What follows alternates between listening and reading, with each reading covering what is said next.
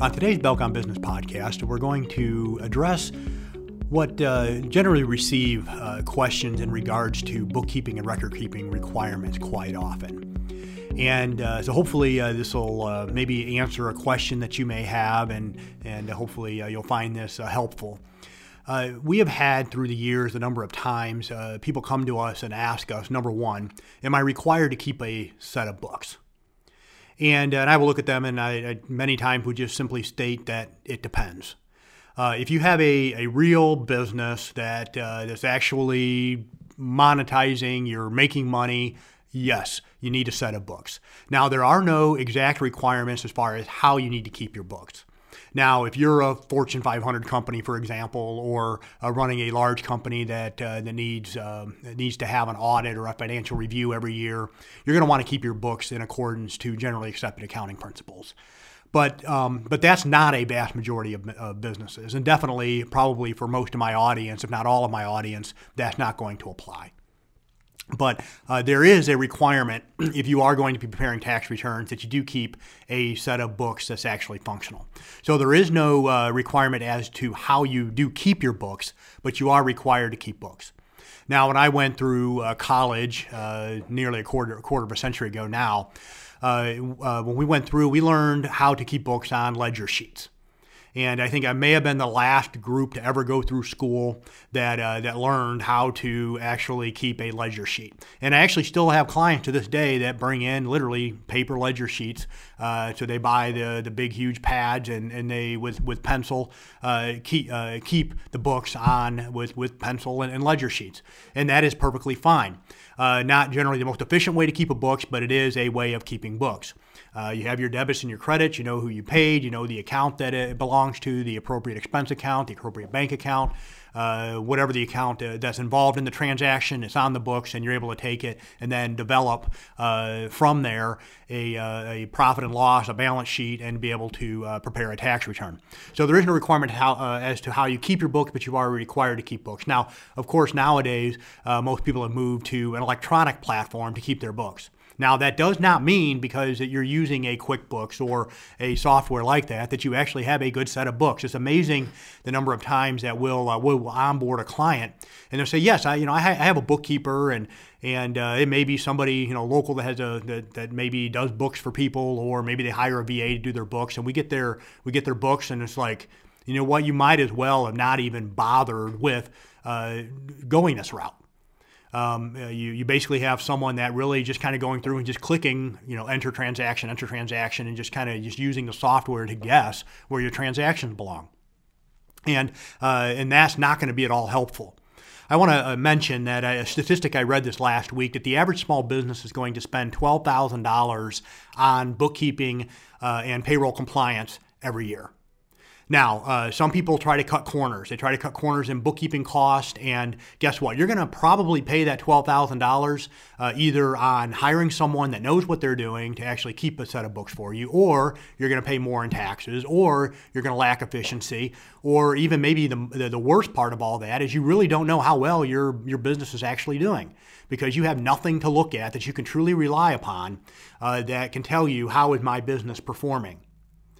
So, uh, um, so whether or not you're keeping a ledger sheet, whether you're using some sort of software, make sure that it's uh, that everything's being entered in properly, that you're frequently reviewing uh, the the books, that you're actually looking at your financial statements, uh, that uh, if you need some outside help, that they're being explained to you, and, and so you know exactly what's going on in your business, and you also can meet the requirements that the uh, that the IRS has as to keeping a, a, set of books. Now, if you don't keep a set of books, there is a 20% accuracy penalty that the IRS can charge you.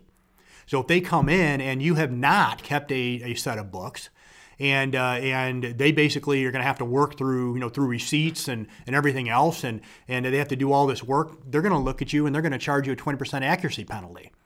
And, uh, and, and, of course, you don't want that to happen to you either. It's bad enough to have to go through that experience, and then on the on the back end uh, to get hit with an additional penalty because uh, you did not go through the process of keeping a set of books. So there is no requirement as to how you keep them. Just there is a requirement there that you keep them. Um, uh, next, uh, is, uh, questions we get asked quite often is how long do I keep, need to keep my records? Now, as it when it relates to tax returns themselves, and regardless if this is a, a state tax return, a federal tax return, a local property tax return, uh, whatever it is, uh, we strongly suggest that you keep a copy of that return plus your proof of mailing or proof of filing. Now, for uh, for uh, for most federal returns and most state returns now, uh, if you are using a tax professional, they're going to electronically file your return for you. Um, if you're doing them, if you're doing your personal returns yourself on TurboTax or something like that, uh, then uh, you know you would be electronically filing the returns. But whatever method you use, uh, make sure that you not only keep a copy of the return itself, but also proof of mailing. So if you mailed in the return, you mailed in the extension, whatever the case may be, make sure you keep the proof of mailing. Uh, so don't just mail it uh, send it in to where you're actually going to have a, uh, you can actually get a delivery confirmation and then keep that on file along with a tax return. And I, my suggestion is you keep it indefinitely. Uh, it is uh, quite frequently, and not uh, more at the state level than at the federal level, they'll come back and, and state that they did not receive a return. And, uh, and they'll end up uh, um, literally uh, dissolving an entity because their tax return wasn't filed. Uh, but if we can go back and show that you know the, ret- the return indeed was filed, whether it's electronically filed or paper filed, uh, then we're able to go back to them and, and be able to address the matter accordingly. So make sure that you're keeping a copy of the return plus proof of mailing or proof of filing and keep that indefinitely. Now, the supporting documents themselves, so the receipts, the paperwork, everything that goes beyond that, you'll want to keep uh, that paperwork for, uh, for three years from the filing date. Okay, so whenever you actually file that return, so uh, we just finished up here in the, in the recent months, the 2019 tax returns. So if you filed your return and you paid the return by the 2019 filing uh, deadline, which would have been this year, uh, the middle of July. If you filed an extension, it would have been in October.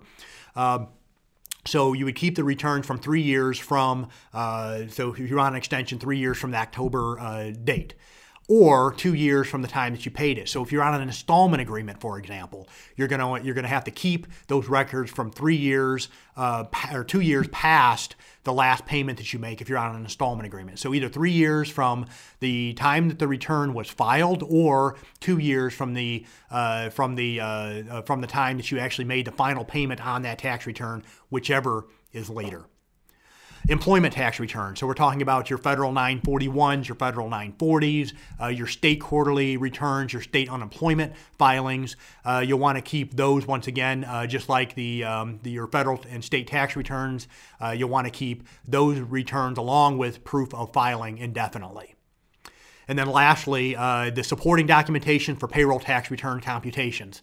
So uh, if you're if you're keeping uh, if you're keeping timesheets, you're keeping employee benefit uh, sheets, whatever it is that's going along with uh, however you're calculating your employees' pay. Okay, uh, you'll want to keep that uh, that documentation from four for four years from the filing of the return. So it's three years for supporting documentation for your tax returns, but four years for the supporting documentation as it relates to payroll tax returns. So just a little bit of information here. Am I required to keep books? And then how long should I keep my paperwork? Hopefully this was of some help to you. And if it did bring you value, if you haven't subscribed already, I strongly encourage you to subscribe to the Belcom Business Podcast. Thank you much. Have a wonderful day.